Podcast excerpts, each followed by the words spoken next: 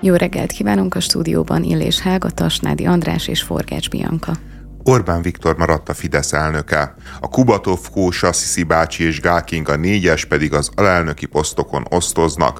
A kongresszuson természetesen a miniszterelnök feszült az önbizalomtól és a sikertől. Azt hittem az izgalomtól. Nem, már nem izgul. Már, már ezeken nem. Ez már a 30. kongresszusa volt a Fidesznek, ilyenkor már nem izgul az ember.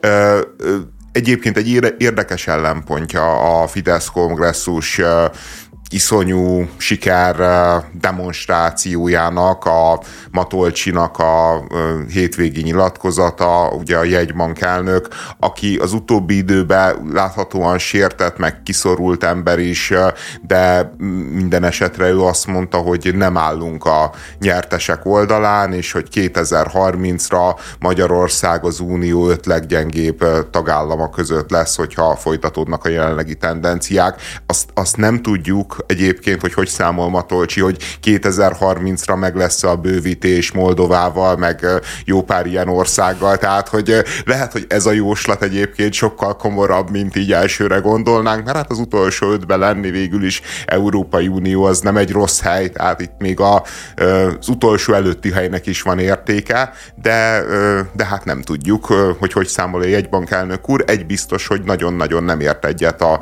miniszterelnök úrral. És ennek időről időre hangot is ad. Igen. Még mielőtt bemennénk, belemennénk a ö, konkrétumokba, azért a, mindig vannak ilyen popkulturális finomságai az Orbán beszédeknek, amit bedob a köztudatba, és lehet rajta egy kicsit nyomogni. Most itt a ninja kormányt sikerült a szövegíróknak feltalálni, ami azért egy érdekes választás, mert hát a ninja az nem egy különösebben pozitív szereplő. Igazából én nekem ami megvan, hogy a, ahol pozitívek a ninják, az a, az amerikai ninja, ma, majd öt részen keresztül szórakozhattunk a a 80-as évek meg klasszikusán, illetve a tini ninja teknőcök. Tehát, hogy ezen kívül egyébként a ninjákat a, a filmek úgy ábrázolják, mint ahogy egyébként a történelmi hűség okán kell ábrázolni, hogy a ninják azok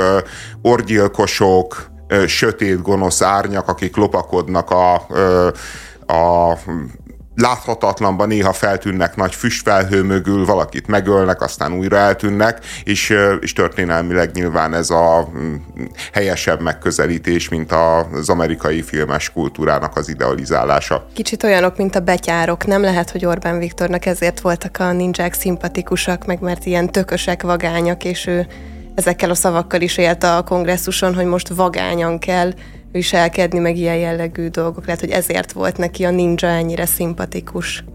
Hát simán lehet, de, de az a helyzet, hogy a, hogy a betyártól is azért, tehát hogy a betyár az még, még Robin Hood is lehet, tehát hogy a betyárnak van egy, van egy ilyen nosztalgiája, a ninja, hát az meg, meg akárhogy is, az egy profi gyilkos, egy profi kém, egy profi felderítő. Ha Orbán Viktor mondja, bármi, bármi lehet. Ez igaz. Ez mondjuk nagyon-nagyon igaz. A, ami, amit a Helga mond, hogy e, e, hát igen, az, az, az is egy izgalmas pillanat volt, amikor elmondta, hogy a, e, mi, mi volt a két dolog, ami miatt mi nagyon vonzók vagyunk a kínaiak ugyáraknak. Nem a, ugye az az állítás hát az... nem az olcsó munkaerő miatt, az biztos. Igen, nem az olcsó munkaerő miatt, vagy, vagy bár ezt így nem mondta ki, meg nem amiatt vagyunk vonzóak, hogy a környezetvédelmi szabályok azok nem olyan erősek, sőt, ugye azt állította a kongresszuson, hogy nagyon hogy, ugyan, erősek. hogy nagyon erősek, hogy ugyanolyan komolyan vesszük ezt, mint Németországba, bár érdekes módon Németországhozban tartozik hozzá egy környezetvédelmi minisztérium, de Magyarországon mondjuk ilyen nincsen, de nyilván vannak szakhatóságok. Hát meg lehet, hogy olyan rendeletek nem tartoznak hozzá Németországban, hogy bizonyos gyárak, bizonyos iparágak felmentést kapnak az alól, hogy betartsák ezeket. Ez egy fontos szempont szerintem. Hát igen, ez, ez egy fontos szempont, meg, nem, meg én azért azt tényleg nem tudom elképzelni, hogy Németországban az megeshet, hogy bemennek az ellenőrök a gyárba, és rosszul lesznek, mert olyan mennyiségű kemikália van a levegőbe, majd így kiszédelegnek, szerencsére túlélik az ellenőrök, és kiszabnak valami ilyen nagyon-nagyon pitiáder büntetés, mit tudom én, a sok 10 milliárdos bevételű cégre, mondjuk egy ilyen 30 millió, azt hiszem, hogy 30 millióba került az ellenőrök megmérgezése, vagy valami ilyesmi volt a történet. Tételesen nem tudom, de ami már ilyen több tízmilliós összeg volt, ami még mindig nevetséges, az, hogyha jól emlékszem, az több szabálysértésből gyűlt össze. De nem vagyok benne biztos, de a lényeg, hogy, hogy nem nagyon érezte meg valószínűleg az akúfeldolgozó. Igen, és hát e, itt az volt a csapás irány, hogy a Zorbán Viktor az kifejezetten a, a zöld politikának, meg a zöld átállásnak, a zöld energiának volt hirtelen az apostola, tehát hogy eddig azért mi ennyire nem hittünk ebben a dologban, most meg úgy tűnik, hogy, hogy nagyon-nagyon nagy lendülettel áll bele a kormány, azt mondják, hogy, hogy zöld energia igen, minden mennyiségbe termelés, tárolás. Ehhez Csak ké- sajátosan értelmezik a zöld zöld energiát részben, tehát az, hogy a zöld energia hatékony felhasználásához gyártunk akkumulátorokat, azt értem, de ettől Magyarország energia mixe nem lesz zöldebb. És ez egy fontos dolog. Jó, de, de ő azért Paks 2-vel, meg a napenergiával számol, hogy az, azon a területen A napenergiával számoljon, nekem most csak annyi kérdésem van, hogy mire vártunk eddig. Tehát én tényleg nem értem, hogy a, a napelem beruházásokat miért nem lehetett elkezdeni, és azért ebben a kérdéskörben szerintem Orbán Viktornak nem kellene úgy csinálnia, mint hogyha mi lennénk Európa vezető ö, zöld energia előállítója, mert nagyon-nagyon nevetséges, amikor így állítja be, és eb, ennek a, a résznek a beszédében volt egy ilyen ö, ilyen hangsúlyozás, hogy, hogy minket érdekel a zöld energia, és hogy ettől is elkülönbözünk a, a, az Európai Uniótól, ami nyilvánvalóan egy nemtelen hazugság. Az, hogy a, az akkumulátor ilyen mennyiségű előállítását Magyarország stratégiai szempontból fontosnak tartja, ez egy dolog. De azokhoz az akkumulátorgyárakhoz, vagy azoknak a gyáraknak az energia felhasználásához is fontos, hogy milyen típusú energiát használunk fel. Igen, és most úgy szólalt meg erről a zöld energia ügyről, hogyha mindig is enne, ennek a támogatója lett volna a kormány, mint hogyha sosem mondott volna mást, vagy mint ha sosem tett volna, inkább mondjuk úgy, mert azért az elég gyakran előfordul, hogy azt mondják, hogy hát igen, nekünk ez nagyon fontos, mi ezt támogatjuk, aztán valahogy az intézkedéseikben mégsem annyira ezt látjuk, mint ahogy ugye ez a zöld energiával kapcsolatban is van. Igen, egyébként tényleg a szokásos pofátlanság volt, hogy hosszú éveken keresztül az Orbán Viktor arról beszélt, egyébként sok igazság volt akkor a szavaiban, és lenne igazság most is ezekben a szavakban, hogy a zöld energia még nem tartott, hogy ki tudja váltani a hagyományos dolgokat, és, és hogy mi Magyarország alapvetően az olcsó orosz gázra építjük a gazdaságunkat, és most ez nyilván egyébként összedőlt annak következtében, hogy ki kitört a háború, leállít, valószínűleg le fognak állni a barátság vezetéken a szállítások, stb. stb. Tehát, hogy Magyarország akaratlanul is egy olyan helyzetbe sodródott, hogy, hogy, hogy az a politika, amit az Orbán Viktor csinált, az tévedés volt. Nem az Orbán Viktor hibájából volt feltétlenül tévedés, hanem úgy alakult nem előrelátható módon a világpolitika. De, de ő nem úgy áll bele abba, hogy, hogy történt valami, rosszul számoltunk, rossz irányba irányba indultunk el, most ezzel szembesülünk, váltani kell, hanem egész egyszerűen úgy csinál, mintha mindig is ezt akarta volna. Ő mindig is ebbe utazott, az, és adja elő ezt az a kormányzat, ami nem, hogy nem különösebben pártolta a zöld energiát, nem, hogy különösebben pártolta volna mondjuk például a lakossági szigetelést, meg, meg egyéb olyan szempontokat, ami Magyarország energiakiszolgáltatottságát csökkentette volna, hanem a, a, egy olyan kormány, amelyik gyakorlatilag gyakorlatilag betiltotta a szélenergiát. Tehát, hogy olyan szabályozást hoztak ugye Magyarországon, hogy mert Nyugat-Európában is van olyan, hogy mit tudom én, egy város határtól 200-500 ad abszurdum 1000 méterre lehet csak telepíteni szélerőműveket, mert úgy mondjuk... Csak a többi országban ez az akkumulátorgyárakra is hasonlóan vonatkozik. Ja, és, vagy... és egy, igen, és Magyarországon meg hoztak egy olyan szabályozást, hogy 13 kilométerre kell, hogy legyen a városhatár, tehát gyakorlatilag olyan sűrűek a magyar települések, hogy nem lehetett szélerőművet gyártani, majd hoznak egy olyan döntést, hogy az akkumulátorgyárakat, amik azért hát nagyságrendel veszélyesebbek, mint a, mint a szélerőművek, azokat akár a városhatárba, akár egy kicsit bejebb is, egészen nyugodtan csak telepítsétek. És, és az a mondás az Orbán Viktornak, hogy azért hozzák ide a beruházásaikat a kínaiak, ne, ugye nem azért, amiket felsoroltunk okok, hogy olcsó a munkaerő, gyenge a, az ellenőrzés, a környezetvédelmi szempontok érvényesítése, hanem azért, mert nagyon-nagyon tisztelik a magyar vagányságot, meg a magyar gógyit. És, és emiatt a kínaiak ott így ülnek Pekingbe, és így azt mondják, hogy nagyon-nagyon szeretnénk Magyarországon költeni a pénzünket, hát olyan vagány ez a szíjártó, olyan gúgy is ez a miniszterelnök, hát nyilván a kínaiak így hoznak üzleti döntéseket, tehát hogy ezek a szempontjaik, hogy ki gúgy is, meg ki vagány.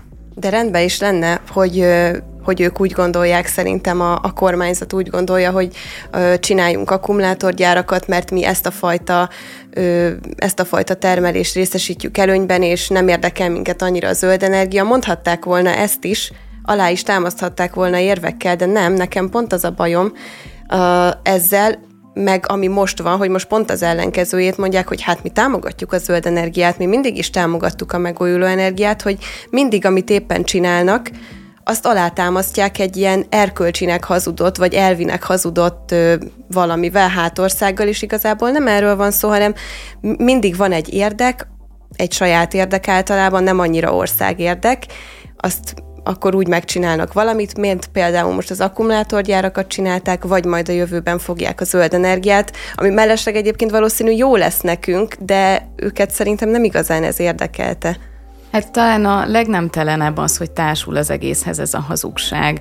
Tehát ez a, a milyen gógy is a magyar ember, és milyen furmányos, rafinált, ez nem tudom, mit szeretne ezzel mondani Orbán Viktor, hogy, hogy tényleg más ország nem gondolta arra, hogy akkumulátorgyárakat telepítsenek, csak lehet, hogy más megfontolások is vannak. Például a munkaerőnek a, a mérlegelés, hogy mennyi munkaerő áll rendelkezésre, mennyit kell pótolni, és adott esetben ez nem feltétlenül egy kifizetődő dolog egy országnak ilyen mennyiségben telepíteni a, az akkumulátorgyárakat. És hogyha Orbán Viktornak olyan fontos, illetve a kormánynak olyan fontos a zöld energia, akkor Nekem az a kérdésem, hogy akkor a kutatásba, az innovációba miért nem fektetnek? Miért csak az akkumulátorgyárakba? Ez egyszerűen ilyen nagyon-nagyon sajátos, ahogy hozzáállnak ehhez a kérdéskörhöz. Miközben pedig van egy csomó olyan magyar startup, vagy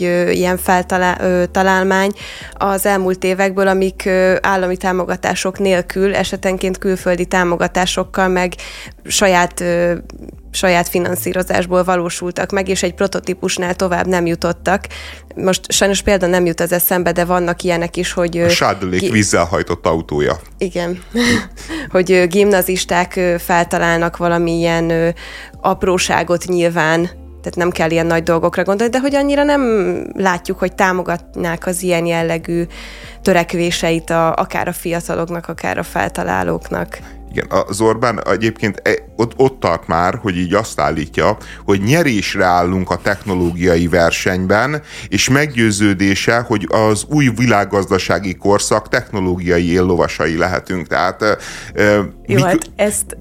miközben, hogy mondjam, a, az is egy, egyébként egy nagy kérdés, hogy ebbe az új világ, mert tényleg egy új világgazdasági korszak küszöbén állunk, hogy ebbe az autógyártás hol van, hol lesz, ezt nem feltétlenül tudjuk, de nyilván azért egyébként a, a, a minőségibb munka és termelés oldalán lesz. A, ezen belül az akugyártás sajnos ma messze nincsen. Tehát, hogy a, a legkisebb hozzáadott értékű, legretkebb munka, ami, ami létezik, az az akugyártás, és, és és abba lehet esetleg reménykedni, hogy ide települnek ezek a kapacitások, és ebbe esetleg lehetne logika, ide települnek ezek a kapacitások, és 10-15 év múlva mondjuk annyit változik a technológia, ami nagyon-nagyon elképzelhető, mert, mert, mert igazából itt éve, egy-két év alatt is drasztikus változások tudnak történni. Annyit változik a technológia, hogy egész egyszerűen nagyobb hozzáadott érték, nagyobb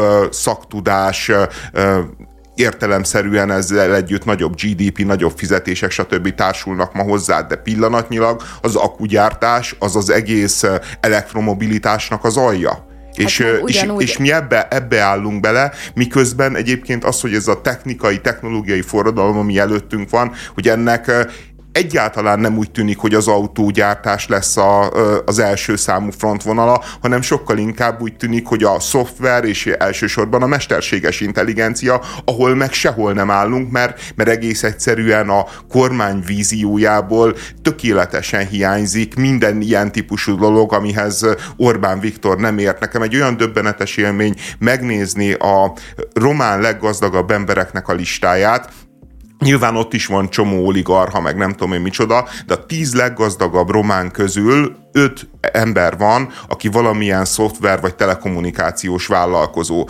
Magyarországon a tízbe van összesen egy. Az és is a Mészáros Lőrinc. Nem, uh, hát jó, a Mészáros Lőrincet nem, te, nem tekintem szoftvervállalkozónak, nem, hát a gatyám van, de hát most arra a pornóbirodalomra az, azért nem biztos, hogy annyira büszkék lehet olyan értelemben egyébként büszkék lehetünk, hogy, hogy nyilván nem mögött nagy tudás van, meg nagy szakmai háttér, meg szoftverfejlesztés, meg minden, de hát ez is olyan, hogy a... Mondjuk a, azt valljuk be, hogy nem az a hozzáadott értéknek a nagy része. Igen. Ez is olyan vagányul magyar, hogy nekünk az egyetlen, a top 10-ben a leggazdagabb magyarok között az egyetlen szoftverfejlesztő az egy pornóbirodalmat épített. Ez is olyan ninjás biztos, vagy nem De egy, egyébként tényleg úgy van, hogy a, ahogy az autóiparnak az alja az akugyártás, úgy ennek a szoftveriparnak az alja a pornó, és, és mi erre a kettőre települünk rá, és olyan jó, jó de lenne... ez a magyar Gógyi András. Lehet, hogy erre gondolt a miniszterelnök. Igen, lehetséges, simán lehet. Azzal kapcsolatban, hogy az akkumulátorgyártás adott esetben, hogyha úgy változik a technológia 15 év múlva, milyen lehetőségeket fog magában hordozni. Én nekem sokkal inkább van ahhoz fantáziám, hogy hogy azt képzeljem el, hogy pont a technológiai fejlődés miatt ezeket a gyárakat, amiket most ide telepítünk, hogyha olyan irányba fejlődik a technológia, akár 10-15 év múlva nem is lehet majd használni használni, Ez vagy pedig nem van. hatékonyan. Nekem, én, e, én ettől sokkal jobban tartok, mint attól, hogy, hogy micsoda lehetőségeket fog ez rejteni 10-15 év múlva, illetve Tényleg azt gondolom, hogy most a kaszinóba a piros hetesre feltesszünk mindent ezzel a, az akkumulátorgyártással kapcsolatban, ami azért meglehetősen ijesztő szerintem. Főleg annak tekintetében, hogy technológiailag tényleg iszonyatosan nagy fejlődés előtt vagyunk még szerintem, akár a megújuló energiáknak a kiaknázásában, illetve a tá- az energiatárolásban is. Nem vagyok teljesen meggyőződve arról, hogy ez a típusú ma használt akkumulátor lesz hosszú távon a, a tárolásnak a jövője. Nem, mint hogyha azt látnánk a kormányunkon, hogy úgy általában bármiről hosszú távon gondolkodnának, tehát úgy összességében akár a közbeszéd tematizálása, vagy akár az ilyen jellegű beruházások, mint az akkumulátorgyárak. Tehát igazából nem úgy, úgy vesszük észre szerintem, hogy ezek a, az intézkedéseik ezek azért vannak, mert ők hosszú távra a legjobbat akarják Magyarországnak, hanem inkább mindig a pillanatnyi érdek, anyagi érdek, meg hogy mi hozza a legtöbb szavazatot éppen adott pillanatban.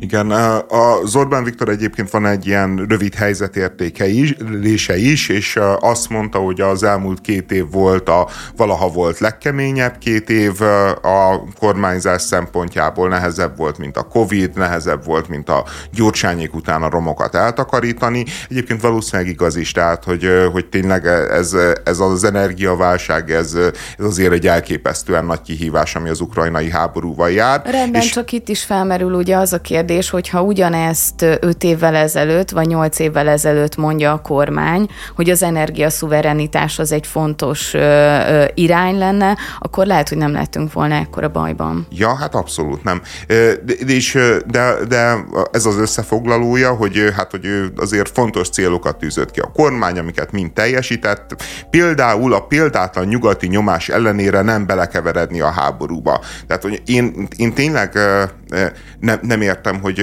hogy vannak Fidesz szavazók, akik úgy gondolják, hogy Lengyelország része az ukrán-orosz háborúnak, de mi nem vagyunk része. Mert mert miért is? Vagy Németország része az ukrán-orosz háborúnak, de mi nem vagyunk része? Nem, minket szeretett volna belekeverni Brüsszel, és mi ennek ellenálltunk. Ezt így kell érteni, ahogy Orbán Viktor mondja. Tehát, hogy se, senki más nem akartak belekeverni, hanem bennünket, magyarokat speciálisan, és, és, és nem sikerült hát neki. szerintem igen, ez is annak a, annak a jele, hogy mennyire utálják a magyarokat Brüsszelbe. Igen, mert, Teljesen logikus, nem? Mert, mert ugye Magyarország megszavazta a szankciókat, Magyarország egyébként részt vesz azokból az uniós pénzügyi forrásoknak mind a befizetésében, mind a megszavazásába, amiből Ukrajna fegyvereket vesz. Egy dologban nem veszünk részt, a fegyverszállításba. Tehát, hogy az, az tény kérdés, hogy Magyarország nem szállít fegyvert, Magyarország nem ad fegyvert, Magyarország területén közvetlenül nem megy fegyver Ukrajnába, de hát, hogy e, ezzel mi bár, bármennyivel is kevésbé vagyunk egyébként benne ebbe a konfliktusba, akár ö, szankciós oldalról, akár elszenvedőiként a különböző a háború különböző következményeinek, hát azért az ilyen nagy kérdőjel. Hát kommunikációs szempontból nem. Az a lényeg, hogy Brüsszel rosszat akar a magyaroknak, és Orbán Viktor megvéd minket. Ezt kell érteni, hogy mögötte milyen kérdések merülnek fel, azt leginkább jobb, hogyha észesen vesszük. Novák Hunor gyerekorvos Facebook bejegyzésben azt írta, hogy több gyógyszerész anyagi okokból megtagadta az általa felírt helyben elkészítendő gyógyszer elkészítését, miközben erre nem is lenne jogi lehetőségük. Ezen Facebook poszt kapcsán nagy szakmai vita bontakozott ki a magisztrális gyógyszerekről, majd néhány nappal később kormányrendeletben háromszorosára emelték ezen gyógyszerek készítésének díját. Ugye sok orvosnak és gyógyszerésznek az a problémája ezekkel a gyógyszertárban készítendő gyógyszerekkel, hogy nagyon régi elavult receptekből készülnek, amik hát vagy nem hatásosak, vagy kifejezetten kontraproduktívak, illetve hogy a gyógyszertáraknak általában veszteséges elkészíteniük, mert drága, nagy kiszerelésben kapható alapanyagokból kell gyártaniuk, és Novák Hunor ugye ezt sérelmezte. Na én úgy látom, hogy ez a, ez a reakció, hogy kormányrendeletben akkor gyorsan megemeljük a készítés árát, ez ilyen félmegoldásnak is nagyon kevés a probléma megoldására, mert hogy ugye itt beled dobva egy, egy vita, egy problémáról, hogy, hogy vannak ezek a magisztrális gyógyszerek, amiket a, az orvos felír, hogy a gyógyszerész ebből, ebből és ebből a készítményből kutyuljon össze egy újat, és hát ez valamelyik orvos nem biztos, hogy annyira jókat ír fel, mert hogy ugye említették a gyógyszerészek, hogy ezek elavult receptek, illetve a gyógyszerészek azt is sérelmezik, hogy ez anyagilag nem megérős nekik. És akkor erre az a megoldás, hogy hát akkor megemeljük az árát, és akkor majd az orvos nem írja fel, majd megtanulja, vagy majd kifizeti a beteg. Ez szerintem ez így elég gáz. Hát sokat elárul a probléma kezelésről, a helyzetértékelésről, illetve a kompetenciáról is talán. Átírni egy táblázatba azokat az árakat, amik ezeknek a készítményeknek az előállításához tartoznak, mint az előállítás díja, megszorozni minden számot hárommal, azért valljuk be, hogy az nem igényel túl nagy kognitív képességeket. Egy vitát elindítani, egy szakmai vitát, és valódi válaszokat találni azokra a problémákra, amik felmerülnek, nyilvánvalóan ezt nem is lehet kettő nap alatt kezelni, ez egy kérdés, hogy mennyire elhúzódó ez a probléma. Feltételezem, hogy ezt sem tegnap vette észre valaki, hogy ezzel probléma van, de nyilvánvalóan a, nagyon árulkodó, hogy, hogy hogyan kezeli a kormány a problémákat. Felmerül valami, akkor adnak egy kis plusz juttatást, vagy béremelést, és az a lényeg, hogy ezzel betömik az emberek száját. Ugyanúgy, ahogy megpróbálják betömni a tanárok száját, adott esetben minimális béremeléssel, most ugyanez megtörténik a gyógyszerész szakmával.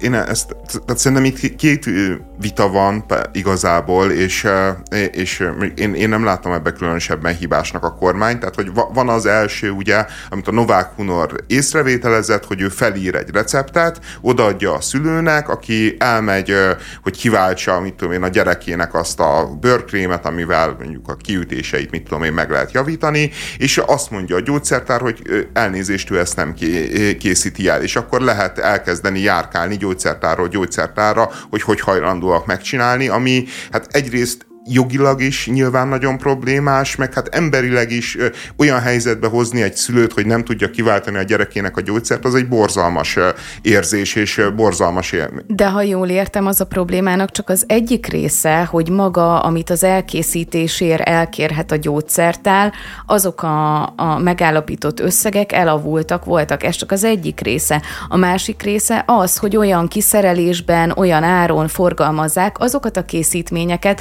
amik kellenek ezeknek a gyógyszereknek az előállításához, és ezért gondolom azt, hogy éppen csak részben kezelték a problémát. Tehát én abból, amit olvastam, én nem úgy értelmeztem, hogy az volt a baj, hogy hát én ezt ezért a pénzért nem csinálom meg, hanem adott esetben ott sincs az az alkotóelem, ami kellene hozzá, mert nagyon veszteséges azt beszerezni. Igen, mert direkt nem, nem rendelik meg, mert hogy nagyon ritkán van rá szükség, és csak hát ez milyen mondás? Tehát ennyi erővel egy étteremben én kérek egy tartálmártást, és hát senki más nem kért ma tartálmártást, úgyhogy te miattad nem bontunk ma majonészt. Tehát Ö... most nyilván sarkítok, csak úgy értem, hogy a gyógyszertár is azért gyógyszertár, mert ott megkapom azt, amit az orvos felír. Igen, de adott esetben ez is egy komplex kérdéskör, és komplex megoldást igényel, hogyha vannak olyan ö, olyan készítmények, amit mondjuk nem éri meg minden gyógyszertárba tartani, akkor szerintem ez is kezelhető valahogyan.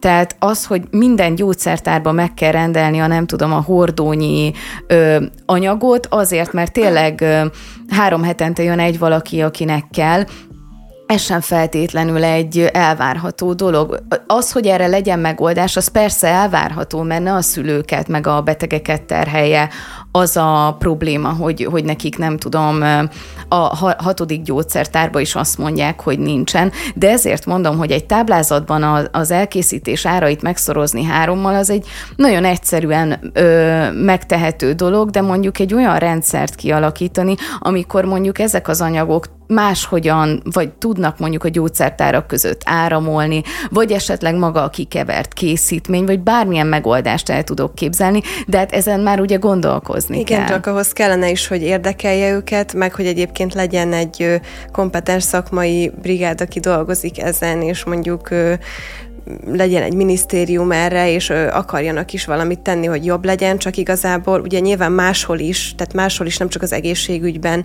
látható ez, de azért az egészségügyben eléggé hatványozottan igaz az, hogy mindig egy ilyen, kitalálnak egy ilyen félmegoldást, ami igazából senkinek nem jó, csak úgy tűnik, hogy csináltak valamit, és igazából most megint ez van, hogy van egy probléma, végre bekerült a közbeszédbe, mert hogy a gyógyszerészek és orvosok azt mondják, hogy ez, ez nagyon régóta probléma, hogy ilyen őségi receptekből dolgoznak, amik ráadásul nem érősek meg a, a gyógyszertáraknak sem, és akkor be van dobva a probléma, és akkor nem egy szakmai, nem tudom én, vitát kezdeményeznek róla, hogy akkor ezt megoldják valahogy, és ami elavult recept, azt újítsuk meg, vagy töröljük el, vagy bizonyos körülmények között reformáljuk meg ezeket a magisztrális gyógyszerkészítést, nem, megemeljük egy kicsit az árakat, és akkor most kicsit úgy tűnik, hogy csináltunk valamit. Csak hát nem ezért tartjuk őket, meg fizetjük a, a, az ember, a, ezeket az embereket, hogy így, mert ezt én is meg tudom csinálni, hogy odaírom 100 forint helyett, hogy 300.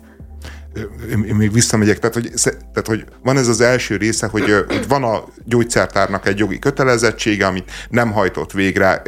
A Novák Hunor, ugye a Novák elődnek egyébként az öccse, az felhívta erre a figyelmet, ami után ő egy csomó támadást kapott a különböző gyógyszerészeti szervezetektől, hogy nem szabad ezt kivinni, meg nem tudom én micsoda, de az biztos, hogy a közvéleménynek a nyomása az jót tett a helyzetnek, mert a kormány megemelte ugye erre a, úgymond három, erre a háromszoros tételre a, a gyógyszerkészítést, ami egyébként mutatja, hogy milyen helyzetbe hozták azért hosszú éveken keresztül a gyógyszertárakat, mert, mert hogyha valamit 300%-kal kell megemelni, hogy az, hogy az piaci áron elkészíthető legyen, akkor, akkor az a helyzet, hogy megint megtörtént az, hogy nem engedte a kormány normálisan működni a, a, a gazdaságot és a piacgazdaságot, hanem egész egyszerűen ráterhelt a gyógyszerészekre egy olyan költséget, amivel szembesülve egy idő után szépen elkezdték elsúnyogni a, a különböző, hogy hogy mondjam, embereknek a kiszolgálását. Az, hogy, eh, hogy a gyógyszergyárak egyébként hogyan adnak, eh, meg milyen kiszerelésben adnak anyagot, az nyilván eh, egy ilyen típusú kormányzati beavatkozással elvileg kezelhető lenne, de, de simán az is lehet, hogy vannak egyébként kisebb adagokban rendelhető tételek, csak azt meg nem szeretik megvenni a gyógyszertárak, mert akkor azok meg drágák, és akkor szintén nincsen rajta profit, de szerintem itt azért önmagába elindult egy egy jó folyamat, és és a Novák Kunornak köszönhetően szembesült a magyar társadalom, hogy, hogy van egy ilyen általános probléma. A másik, ami ennek nyomán egyébként kiderült és felbukott, amiről a Helga beszél, hogy, hogy van a, és azért ez nem egy konszenzusos szituáció, tehát, hogy sok olyan orvos meg gyógyszerés van, aki nem ért egyet azzal a véleménnyel, de hogy mely szerint ezek a recepteknek a nagy része elavult, és, és hogy nem kikeverni kéne hanem csak felírni azt a normális kenőcsöt, ami le van gyártva, rendesen meg van csinálva, hogy kiderült, hogy van a, a orvostudományon vagy a gyógyszerészeten belül egy, egy vita, amelyikben a vitatkozó felek egyik része azt mondja, hogy mindaz, ami van kikever gyógyszer címén, az valójában nem egy, hát nem az egészségünket szolgálja, mert, mert olyan szinten elavult az a gondolkodás, meg, meg, azok a, meg azok a receptek. Nem tudom, hogy így van-e. E, egész egyszerűen ilyen ijesztő egyébként ilyenkor belelátni egy, egy az életünkről, meg az egészségünkről szóló világnak a, a belső egyet nem értéseibe, mert kicsit az az élményed, mint amikor nézel egy régi filmet, mint egy 100-150 éves filmet, és látod, hogy ott mutatnak egy kórházat, és, és látod azokat az eszközöket, látod azt a hozzáállást, és abban a világban az volt a legmodernebb, az volt a csoda, oda, jaj, bár bejutnánk a kórházból, megkapjuk azt a kezelést, és gyakorlatilag most ilyen emberkísérletnek, meg kínzás kínzásnak látjuk azokat az eszközöket. És, és ilyenkor látja az ember, hogy valójában, ha 150 év múlva csinálnak egy filmet, ami mondjuk egy közép-európai kórház sorozat lesz újra, akkor, akkor azok az emberek, akik akkor, hogyha mondjuk tart a technológiai fejlődés, és nem omlik össze a civilizáció, akkor ők is azzal fognak szembesülni, hogy úristen, itt a 21. század elején milyen állapotok voltak, mit csináltak gyógyítás címszó alatt orvosok, cégek, stb., és hogy ez, ez hát milyen ijesztő ezt simán meg tudjuk csinálni, nem csak az időben kell ehhez utaz, vagy lehet ehhez utazni, hanem a térben is, tehát minél keletebbre megyünk, illetve minél nyugatabbra megyünk, akár csak a néhány nyugat-európai kórházat összehasonlítunk néhány magyar kórházzal, azért ez az élmény, ebben az élményben lehet részünk, amit most leírtál, András. Akár egy-egy technológiát nézve. De Igen. talán éppen ezért lenne fontos az, hogy legalább most, amíg még tudjuk tovább képezni az orvosainkat, meg a gyógyszerészeinket, addig megtegyük, mert ezt nem kitalálom, hanem egészségügyi is ismerősömtől tudom, hogy igazából rengeteg olyan orvos van, aki ilyen 30 éves tudományos tényekre alapoz, ami már réges-rég meg lett cáfolva, ami már tovább lett gondolva, és ilyen receptek alapján dolgozik, és nem nagyon van bennük hajlandóság arra, hogy akár tovább képezzék magukat, vagy fogalmam sincs, hogy az egészségügyen belül milyen Igen, tudod, er, továbbképzések erre... vannak, hanem az orvosi szakmához az egy ilyen rendkívül erős arrogancia tartozik. Tehát én vagyok az orvos, és én ezt 1978-ban megtanultam az egyetemen, és akkor az úgy van, és te nem mondhatod meg, akkor se, ha egyébként az interneten elérhető tanulmány már megcáfolta réges-rég azt, amit én mondok, meg én gondolok, én vagyok az orvos, és nekem igazam van, és pont. Igen, de, de azért ez mindig olyan dolog szerintem, hogy, hogy, hogy, hogy vannak újdonságok, akkor nagyon sokan ilyen hihetetlenül lelkesek, hogy milyen jó, és hogy mennyire jól működik, és akkor vannak a konzervatív orvosok, akik meg azt mondják, hogy, hogy az, azért van ennek egy, egy hagyományos, kipróbált útja, nem annyira biztos, jó, csináltak egy kísérletet, de az ezer fő volt, majd hogyha 5-10 évig használják a klinikumba, akkor lássuk meg, tehát hogy, hogy, hogy az a helyzet, hogy ezek azért szerintem soha nem ilyen fekete-fehér helyzetek, hogy most ő nem ért hozzá hozzá, mert, mert egy 30 évvel ezelőtti tudományos konszenzust mond, mert, mert a tudományos konszenzusoknak sajnos az velejárója, hogy időről időre elérvénytelenednek, és az a tudományos konszenzus, ami esetleg most van, az lehet, hogy 10 év múlva lesz érvénytelen, és mondják azt, Persze. hogy 30 évvel ezelőtti jó, ne, neke, nekem van a családban olyan, aki ö, ö, ve, ö, vese problémával ö, küzdkö, küzdködik, vesekövei vannak, és, és mondja, hogy a ö, nem is tudom, mit tudom én, a 80-as években azt mondták neki, hogy a tejterméket nem tudom én mindent kerülnie kell, ami tej, stb., mert hogy abból lesz a vesekő. Aztán beszélt az egyik rokonunkkal, aki ilyen területen kutat Angliába, és ő mondta, hogy nyugodtan lehet ezeket enni, sőt kell is ezeket enni, pont az, hogy az segíti a vesét, hogyha ilyenek, ilyeneket eszik. És most nem tudom, hogy, hogy hol áll ez a tudományos vita, de, de a lényeg az, hogy, hogy teljesen egymásnak ellentmondó koncepciók, iskolák, iskolák tudnak lenni, eh, úgyhogy egymás mellett élnek, és az egész dolgot még nehezíti, hogy, eh, hogy, a, eh, hogy a jó szándék, meg a kompetencia, hogy létezik vagy nem létezik, az mindig nagy kérdés, de azt tudjuk, és az egészen biztos, hogy ott van egy ilyen gyógyszerlobbis érdek. És a, ugye ezeknél a recepteknél ott elmondják, hogy, hogy valójában az, hogy ez a recept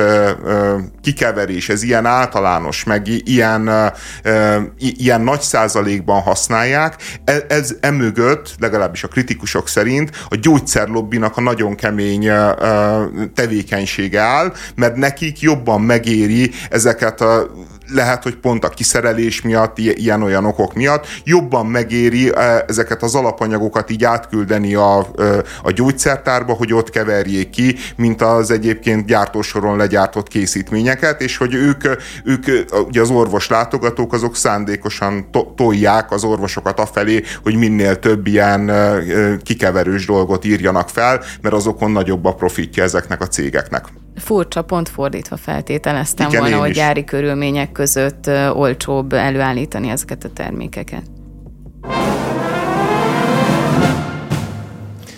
Nem mindenki szereti a válogatottat, sok magyar van, akik nálam jóval kevésbé szeretik a válogatottat. Jó lenne, ha szégyenkeznének, jelentette ki Márko Rossi, a magyar válogatott szövetségi kapitánya a bolgár meccs után, azon meccs után, amin egyébként tovább jutottunk az Európa-bajnokságra, majd jött a makedónok elleni gála, ahol meg 3-1-re győzve a magyar válogatott csoport elsőként fejezte be a kvalifikációs kört.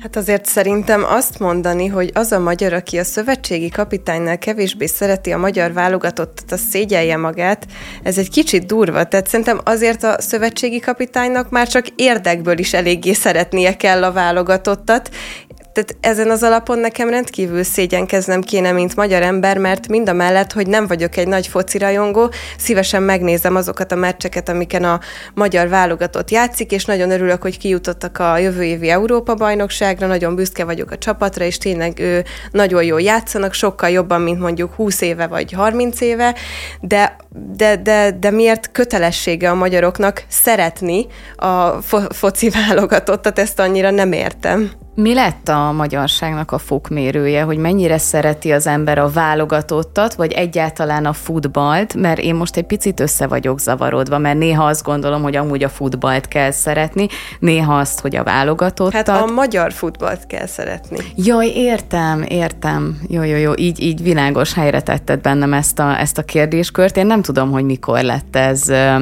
ez a, az irány, a csapásvonal, hogy a magyarság fokmérője futball. Hát amióta a miniszterelnök úr kedvenc sportjáról van szó, azóta biztosan. Az egészben a döbbenetes az, hogy ugye a Márko Rossi az egy hónapja magyar állampolgár, egy hónapja. És, uh, uh, és, és ő meg, megmondja neked, hogy hogy kell magyarnak lenni. I- hát ő már tudja, hogyan kell magyar. Mondjuk ő legalább levizsgázott belőle, lehet egy ilyen uh, történeti szál igen, mindig szeretjük azt gondolni, hogy hát, hogy így azt, hogy itt Magyarországon mi van, meg mi megy, meg milyen mély történelmi sérelmek, sebek vannak, hogy hát, hogy ezt egy külföldi azt nem értheti, ezt sok-sok évtizeden keresztül kell itt élni, hogy az ember me- megértse a magyar társadalom tektonikus mozgásait, hogy éppen miért szereti a válogatottat valaki, vagy miért nem, miért utálkozik a válogatott győzelménél, vagy miért nem. De láthatóan a Márko Rossi az nagyon-nagyon gyorsan tényleg adoptálódott ehhez a világhoz, és, és, és hát már teljes értékű Bayer Zsoltként áll, be, áll bele egy ilyen konfliktusba, és kezdi el cseszegetni a, a DK-s szubkultúrát, ahol, ahol egyébként, egyébként mert, mert amiről a Márko Rossi beszél, hogy van egy utálkozás a magyar válogatottal szemben, ez, ez igaz. A, és, és egyébként nagyon-nagyon helytelen, nagyon-nagyon nemtelen, de nem magyarság kérdése. Tehát, hanem annak a kérdése, hogy valakit egész egyszerűen annyira beszippantott az Orbán Viktor által celebrált reality, hogy, hogy, hogy már ilyen teljesen elmebeteg módon próbálja azt opponálni, és próbálja annak minden termékét, és ő a magyar válogatottat is egy ilyen Orbán Viktor termékként azonosít, ami politikai értelemben egyébként egyébként nagyjából igaz is, mert, mert olyan mértékben állt bele az Orbán Viktor a futballba, és az ellenzék meg olyan bestiális mértékben opponálta ezt, hogy, hogy tényleg van egy ilyen szakadás, hogy, hogy, hogy, hogy már nehéz komolyan venni azt az ellenzékit, aki, aki kimegy a puskásba ünnepelni, meg...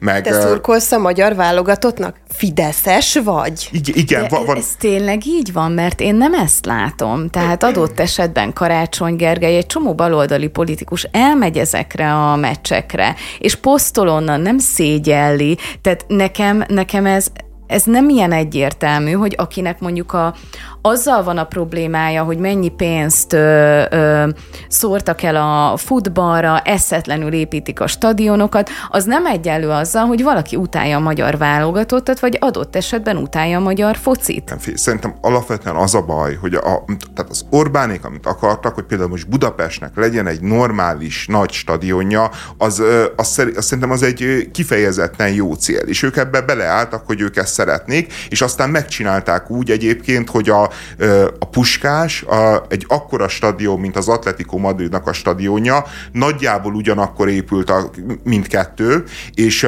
és az Atletico stadion egyébként még egy kicsit nagyobb is, pár ezerrel több néző fér bele, ugyanaz a besorolása az UEFA-nál ugyanúgy ötcsillagos stadion, tehát technikailag tud mindent, amit a Puskás tud, és az Atletico stadion az fele volt a Puskásnak. De ahelyett, hogy az ellenzék abba állt volna bele, hogy megint lopnak, hogy amit egyébként így tudnának csinálni, mert mindig ezt csinálják, ahogy az Orbánék meg, meg mindig nyújják a közpénzt, ehelyett ők, ők a stadion stopba álltak bele, ehelyett elkezdték vitatni, hogy egyáltalán szükség van-e, hogy micsoda hatalmas épület, ne, ne legyen stadion, stb. De és, szerintem nem és, az és, hangzik el, hogy Budapesten ne legyen egy nagy stadion. Hanem például Felcsúton ne legyen. És így már, így már egyre árnyaltabb, de, de ők persze... A pus, de ők a puskást is támadták. Fél, ők a puskást is támadták. Mert az már identitás el, kérdés kérdés volt. El, elvit, elvitatták, hogy egyáltalán kell-e, hogy ekkora kell, hogy van-e érted, hogy, hogy egy csomó olyan részét elvitatták a dolognak, amit szerintem irreális volt elvitatni, csak egész egyszerűen érezték a maguk világába, a maguk közeli, közegébe ezt az írtózatos futballellenességet, meg Orbán ellenességet. A, a nyugati fény, amikor kijut a magyar válogatott, ugye ez a DK közelék, internetes szennylap, akkor kijut a, uh, a magyar válogatott az Európa-bajnokságra, és tényleg van egy hatalmas siker, akkor így kommentálják, ez a cím, egy kínos bakinak köszönhetően jutott ki az EB-re a válogatott. Azért, mert egyébként egy öngól, öngollal mentek tovább, ami pont ugyanolyan gól, és egyébként egy nyomásból, de, de még hogyha szerencsével jutott volna ki, akkor sem nevezzük kínos bakinak. Csak egész egyszerűen mindent, mindent meg kell mérgezni az Orbán gyűlölettel, még azt is egyébként, ami egyébként nem az Orbán Viktornak a sikere, mert a magyar válogatott sikere azért az elsősorban a Szoboszlai Dominiknak a sikere, a Rosszinak a sikere, a, és az összes többi játékosnak a sikere. Nem az Orbán Viktornak a sikere, de ők úgy tesznek de... egyébként, mintha az Orbáné lenne, és ezzel lesz az Orbáné. Először szerintem Orbán Viktor tett úgy, mintha az ő sikere lenne a magyar futballnak a fejlődése, és erre reagál mondjuk a nyugati fény. Szerintem nem helyesen. Talán szét kellene választani, hogy a magyar futball és a magyar válogatott sikere az nem egyenlő Orbán Viktor sikerével, pláne nem a kormányzásnak a sikerével. Budapest múlt héten, november 17-én ünnepelte 150. születésnapját. 150 forintos BKK jegye, buli villamossal, előadásokkal, koncertekkel és szabadtéri kiállításokkal. Továbbá a főváros szülinapja alkalmából az emberek birtokba vehették a Városháza udvarát is. A, a Városháza udvar egyébként az egy neuralgikus pont, hosszú hosszú évtizedek óta, meg ugye ez az egész Városháza Park rész, mindenki megígéri, minden egyes polgármesteri vezetés, a Tarlós is megígérte, még szerintem a Demszkék is megígérték, hogy ebből egy közösségi teret fognak létrehozni, hogy a város közepén ott legyen egy zöld, mindenki által használható, szép tér, ahelyett, hogy, hogy autóparkoló lenne. És, és mindig az volt, hogy amikor valaki beült a városházába, akkor, akkor szembesült azzal, hogy a hivatali dolgozók azért nagyon-nagyon ragaszkodnak ahhoz, hogy autóval tudjanak bemenni dolgozni, hiszen hát a Deák térre hogyan is juthatnának el máshogy, mint autóval, és ezért aztán mindig, mindig erősebb volt annak a 200 ott parkoló különböző önkormányzati vezetőnek a az érdeke, mint az a szempont, hogy ez megnyíljon. Egészen mostanáig, ugye úgy néz ki, hogy Karácsony Gergő átütötte, bár azt beszéltük a Biancával, hogy mi nem tudjuk, hogy ez most örökre megnyílt, tehát hogy ott most végleg eltűntek a parkolóautók, vagy ez a 150. évfordulóra szóló egynapos lehetőség volt, ugyanis az biztos, azt viszont tudjuk a beszámolók alapján, mert én nem voltam azóta ott, hogy, hogy semmifajta felújítás nem történt. Tehát, hogy, hogy megnyitotta úgy a karácsony azt a területet, hogy, hogy, hogy valójában még mindig egy parkoló, és bemehetsz egy parkolóba. Tehát, hogy nincs ott egy pad, nincsen zöld, nincsen semmi, tehát nem nyúltak hozzá, gyakorlatilag arra már nem volt kapacitás, de ki tudták tiltani legalábbis arra az egy napra, de most lehet, hogy akkor a következő hetekre, hónapra, évekre vagy évtizedekre a hivatali autókat, és ez nyilván megnyitja a lehetőséget lehet, hogy előbb-utóbb parkosítsák. Ugye hát vasárnap biztos nem mentek be dolgozni a hivatali dolgozók, úgyhogy vasárnap lehetett sétálni ott a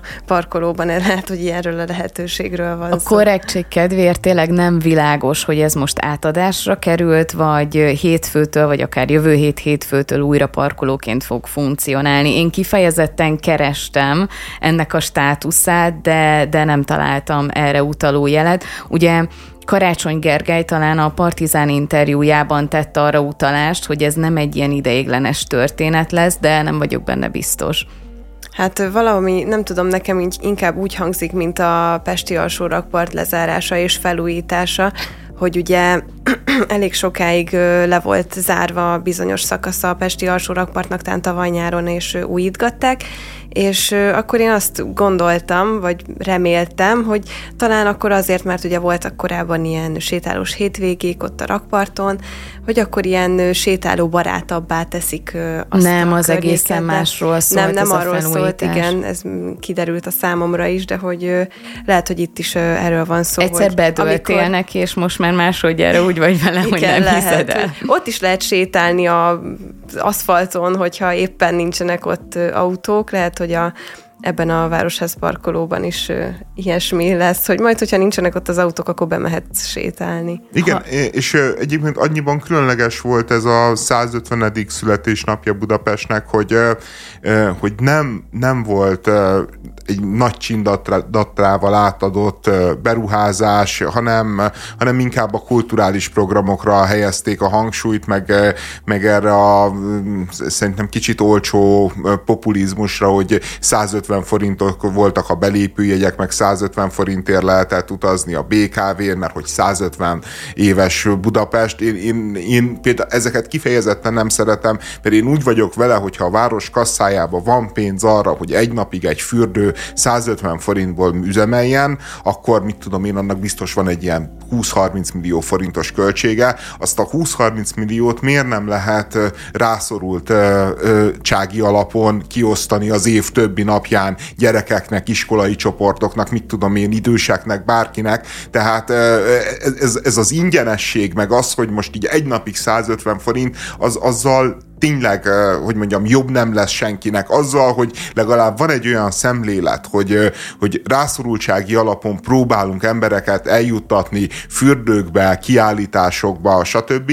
Az, az már szerintem egyébként egy nagyobb lépés a városnak, mint, mint az ilyen típusú, de, de például neked nagyon tetszett az, hogy egy ilyen kulturális fókusza volt ennek a 150-es szülinapnak. Igen, mert ugye felmerült, hogy miről is beszéljünk itt a Budapest születésnapja kapcsán, és te rögtön a közlekedésre gondoltál, nekem meg pont, hogy nem ez jutott az eszembe, hiszen Ugye ez a, például a közlekedés egy olyan mindennapi probléma, amiről viszonylag sokat beszélünk, viszont maga Budapest történelme, kultúrája, sokszínűsége, az meg egy olyan téma, ami, ami egy ilyen ünnepi alkalomra szerintem megfelelőbb, mint, mint a, a közlekedési problémákat feszegetni, ha bár abban igazad van, hogy, hogy Budapest jövőjéhez viszont szervesen hozzátartozik az, hogy milyen, milyen irányba indulunk el, vagy megyünk tovább a közlekedés szervezés tekintetében.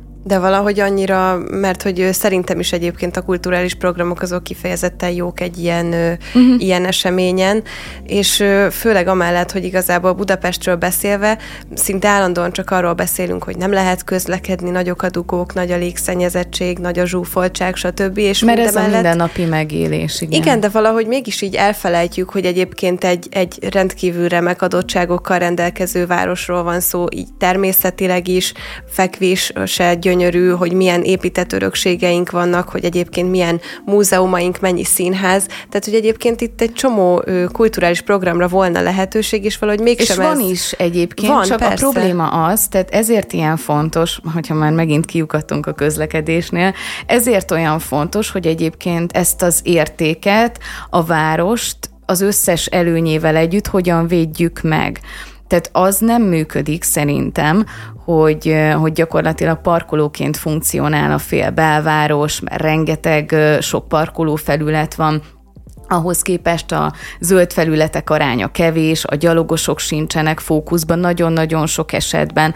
Tehát szerintem ezekről azért érdemes beszélni, mert amiket elmondasz, hogy kulturálisan, adottságban Budapest nagyon-nagyon értékes hely, és pont ezért kellene megóvni, hogy úgy használjuk ezt a várost, hogy ne egy ne ilyen városi autópályákkal hát, legyen hogy éljünk tele. is benne, ne pedig csak létezzünk, Igen, és szerintem ne ez csak közlekedjünk. Igen. Igen. Igen. Egyébként én a közlekedés csak egy részterületnek gondoltam. Én, a, én az, arra számítottam, hogyha már nincsenek nagy dolgok átadva, és nyilván ennek megvannak a maga politikai, gazdasági okai. Hát illetve az, bele. hogy a Lánchíd szerintem hamarabb elkészült, mint igen. feltételezték. Igen, lá, igen, lehet, hogy a Lánchíd Túl hamar volna. elkészült. Az azért pofátlan lett volna, hogyha elhúzzák novemberig. Igen, az tényleg. Jó, akkor megkaptuk a szülnapi ajándékot. Én, én nekem az hiányzik, hogy, hogy ilyenkor azt gondolom, hogy az nyilván, hogy egy ilyen nagy kulturális rendezvénysorozatot csinálni az a, az alapcsomag. Tehát, hogy az, az szerintem az fontos, és meg is kell tenni, és Budapesten meg is lehet tenni, mert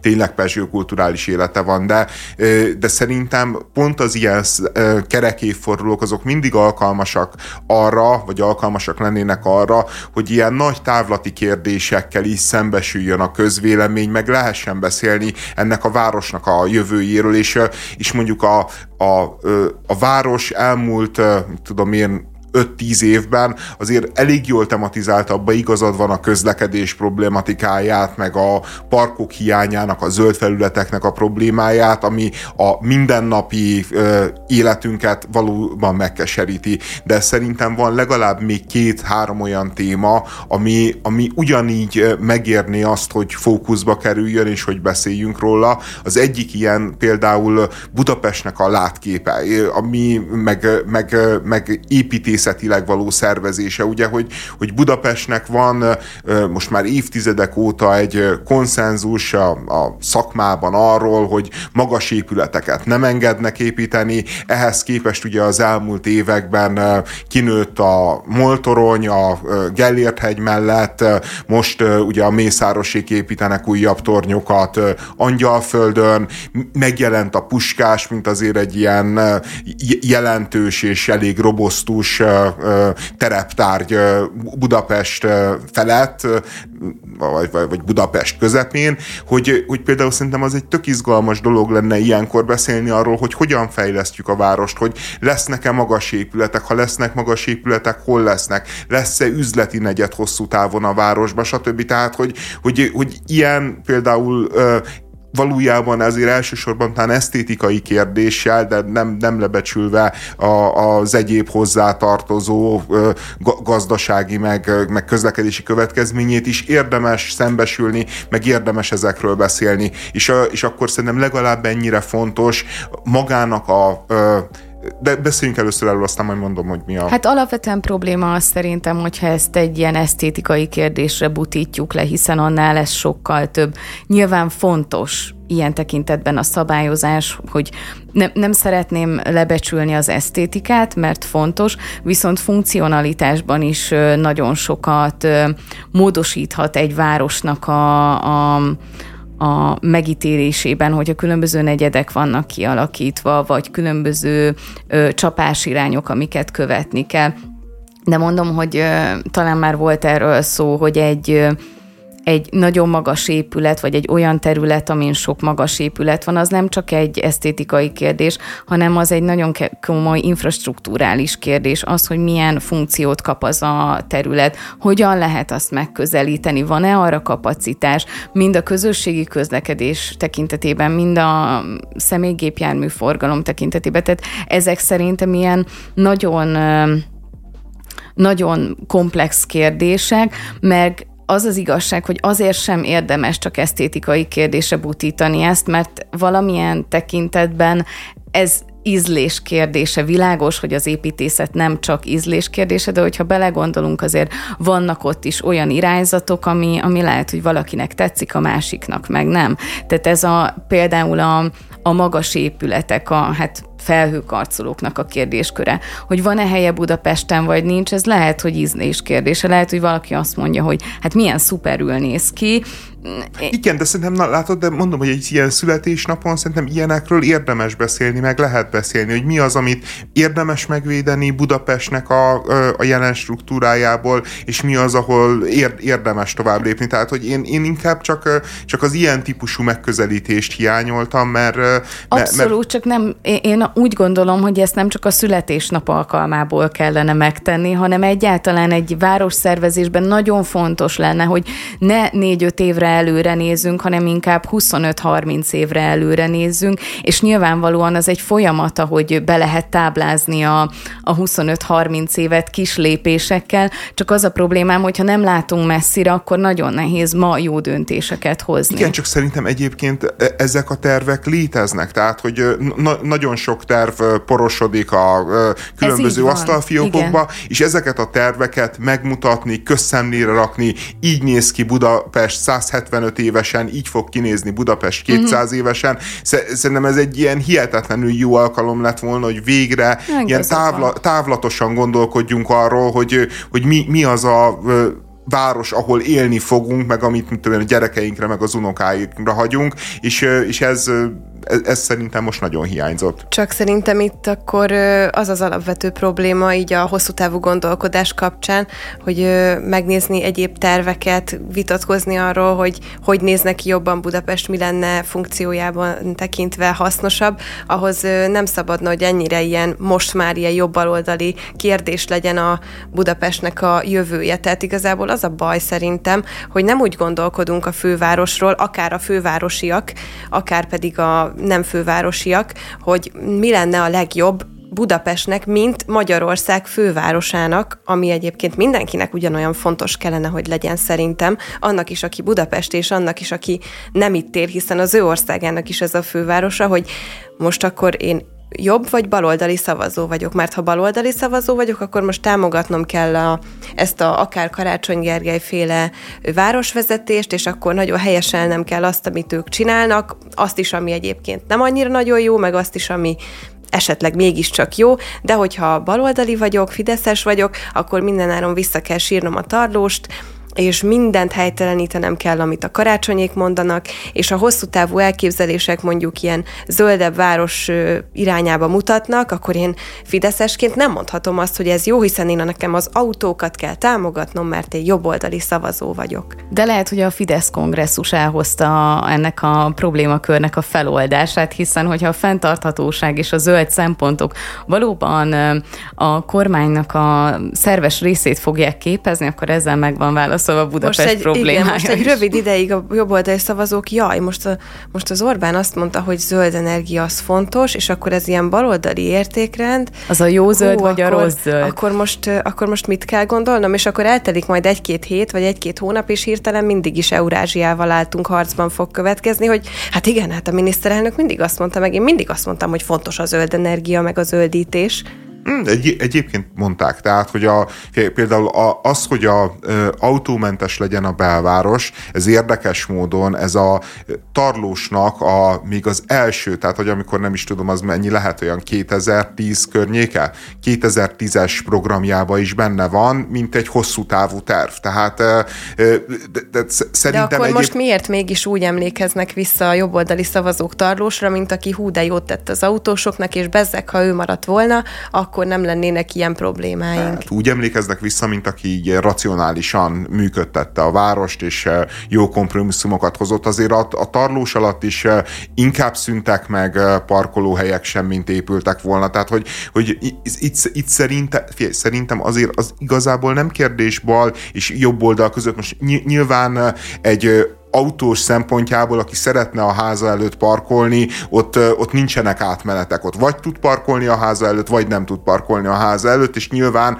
ha neki ez egy nagyon fontos szempont, akkor keresni fogja azt a politikai erőt, amelyik megígéri, hogy parkoljon a háza, hogy parkolhasson a háza előtt. De, de valójában az a helyzet, hogy abban nagyjából mindenki egyetért, hogy a, hogy a világ urbanisztikája, a modern városok fejlődése afelé mutat, hogy a közösségi közlekedésnek kell teret nyernie az autós közlekedésnek a rovására. Itt mindig inkább az a dilemma, hogy mennyire ö, radikálisak akarunk lenni, és mennyire fontolva hajaladók, hogy azt mondjuk, hogy, hogy az a realitás, hogy 20 vagy 30 év múlva érjük el azt, a, amire más meg azt mondja, hogy 4-5 éven belül már meg kell csinálni, és ö, és, és hát ezek a politikai döntések, hogy, hogy, hogy mennyi idő, mennyi forrás biztosítunk rá, megépítjük-e hozzá mondjuk például azokat a P plusz parkolókat, amik kellenek, stb. stb. De, de szerintem pont azért lett volna jó egy kicsit ilyen távlatosan beszélni, 25-30-40 év távlatába, mert kiderülne, hogy azért nagyon sok dologba egyébként az emberek egyetértenek. Tehát, hogy, hogy van, De az van nem ebben szabad, a... hogy kiderüljön, András, mert akkor nem lehet tematizálni Igen. jobb és baloldalra a közéletet. Igen, ez lehet. Egyébként én még, amit na- nagyon hiányoltam a 150. születésnap kapcsán, az a Budapest közjogi státuszáról való diskurzus. Tehát, hogy, hogy nyilván a, most a karácsony alatt végképp ugye a központosítás az, az lassan elnyeli a városnak a jogosítványait, meg a városnak a mozgásterét, és, és, és gyakorlatilag a főpolgármester ahelyett, hogy irány tudna szabni, meg a fővárosi közgyűlés ahelyett, hogy irány tudna szabni a, a város fejlődésének, valójában kényszeredetten eltűri, hogy éppen mit neveznek kiemelt kormányzati beruházásnak, és akkor ott az történik, amit a, a beruházó akar, meg, meg tehetetlenül várja, hogy most épülnek-e plusz vasútvonalak, vagy nem épülnek, épül-e a ragút mondjuk a déli pályaudvar és a nyugati pályaudvar között, vagy nem épül, miközben ezek hihetetlenül kardinális és fontos kérdések Budapest szempontjából, és, és nyilvánvalóan fel lehetne, meg fel kellene vetni, hogy jó-e az így, hogy, hogy Budapest ennyire szűkös jogosítványokkal rendelkezik. Egyébként magának Budapest tekintetében is fel lehetne vetni, hogy jó-e ez a kétszintű közigazgatás, hogy vannak egyrészt kerületi polgármesterek, és eltartunk kerületi szinten politikusokat, meg fővárosi szinten is politikusokat, akik igazából nem hozhatnak döntéseket, mert minden a még fölöttük lévő miniszteriális szinten hoznak meg a politikusok, politikusok, akiket szintén egyébként eltartunk. Tehát, de, tehát hogy ez is szerintem egy, egy izgalmas kérdés, meg egy izgalmas vita lehetne, meg mondjuk ez nyilván politikával átitatottabb, meg, meg szerintem magát Budapestet is érdemes lenne újra definiálni, hogy micsoda Budapest. Mert, mert mindig a közigazgatási határok közti világról beszélünk, hiszen ez Budapest, ez a 11 ez a mit tudom, harmadik, az a tizedik kerület, stb. Miközben valójában Budapest és az agglomeráció az nagyon-nagyon szervesen egymás mellett él, és nagyon-nagyon egymásra van utalva. Minden tekintetben, közlekedés szempontjából, ö, ö, életszervezés szempontjából, stb., hogy, hogy lehetséges lenne esetleg például egy olyan típusú gondolkodás meg reform, ami, ami reflektál arra a helyzetre, hogy, hogy Budapest nem önállóan áll, hanem, hanem körbeveszik, vagy már szinte összenő vele, például mondjuk ért. Mert szerintem mondjuk érd az olyan értelemben egy jó kérdés, hogy, hogy érd vajon mennyi ideig lesz például különálló város mert nagyon-nagyon közel van Budapesthez, a legnagyobb Pest megyei település talán, olyan ambíciói vannak érdnek, hogy ő legyen Pest megyének a fővárosa, vagy a Pest megye központja, ott legyen a Pest megyei városháza, miközben gyakorlatilag minden tekintetbe kezd összeépülni Budapesttel, az érdi emberek Budapestre járnak be dolgozni, vásárolni, stb. Tehát én, én például azt is így tök szívesen, meg tök, tök érdeklődve, én, én nem tudom ezeket eldönteni, dönteni, meg nem értem hozzá, de tökre érdekelt volna egy ilyen típusú ö, gondolkodás, hogy, hogy mi, mi lesz ezekkel a, az elő most még elővárosokkal ö, ö, nak a sorsa, hogyan fognak illeszkedni, ezeket is bekebelezi-e Budapest, mi szól az ellen, hogy bekebelezze őket Budapest, mi, mi, mi, mi szól amellett, hogy, hogy függetlenek maradjanak, Ér, érdemes-e, reális-e független státuszban tartani őket, miközben tényleg a problémáink közösek. Tehát annyi, annyi izgalmas kérdés van Budapest kapcsán, ami tényleg túlmutat ezen a nyomorult dugóvad, karácsonyvad, Orbán Viktor gonosz tematikán, és, és valahogy ez így nem tud megjelenni. De például, hogy a Budapestnek a közjogi státuszát nem hozták be most a, a születésnapnak a megünneplésébe. Nem lehet, hogy picit arra megy, hogy ezt a születésnapot úgy szerették volna megünnepelni, hogy egy picit két felülemelkedni ezen a két pólusú politikám? Le, lehet, jó, és, akkor, és hogyha ez volt a szándék, akkor egyébként helyes szándék volt. Én annak is nagyon örültem, hogy ugye a Zorbán Viktort is meghívta a karácsony, ő nem jött el, de a Novák Katalin itt volt, tehát Magyarország köztársasági elnöke részt vett rá. Egyre több cég kísérletezik azzal, hogy lefaragja a heti munkanapoknak a számát. Itthon a Magyar Telekom sikeresen indította a négy napos munkahét tesztelését, egy floridai étterem pedig arról számolt be, hogy minden téren javulás történt náluk, mióta az alkalmazottaik csak heti három napot dolgoznak.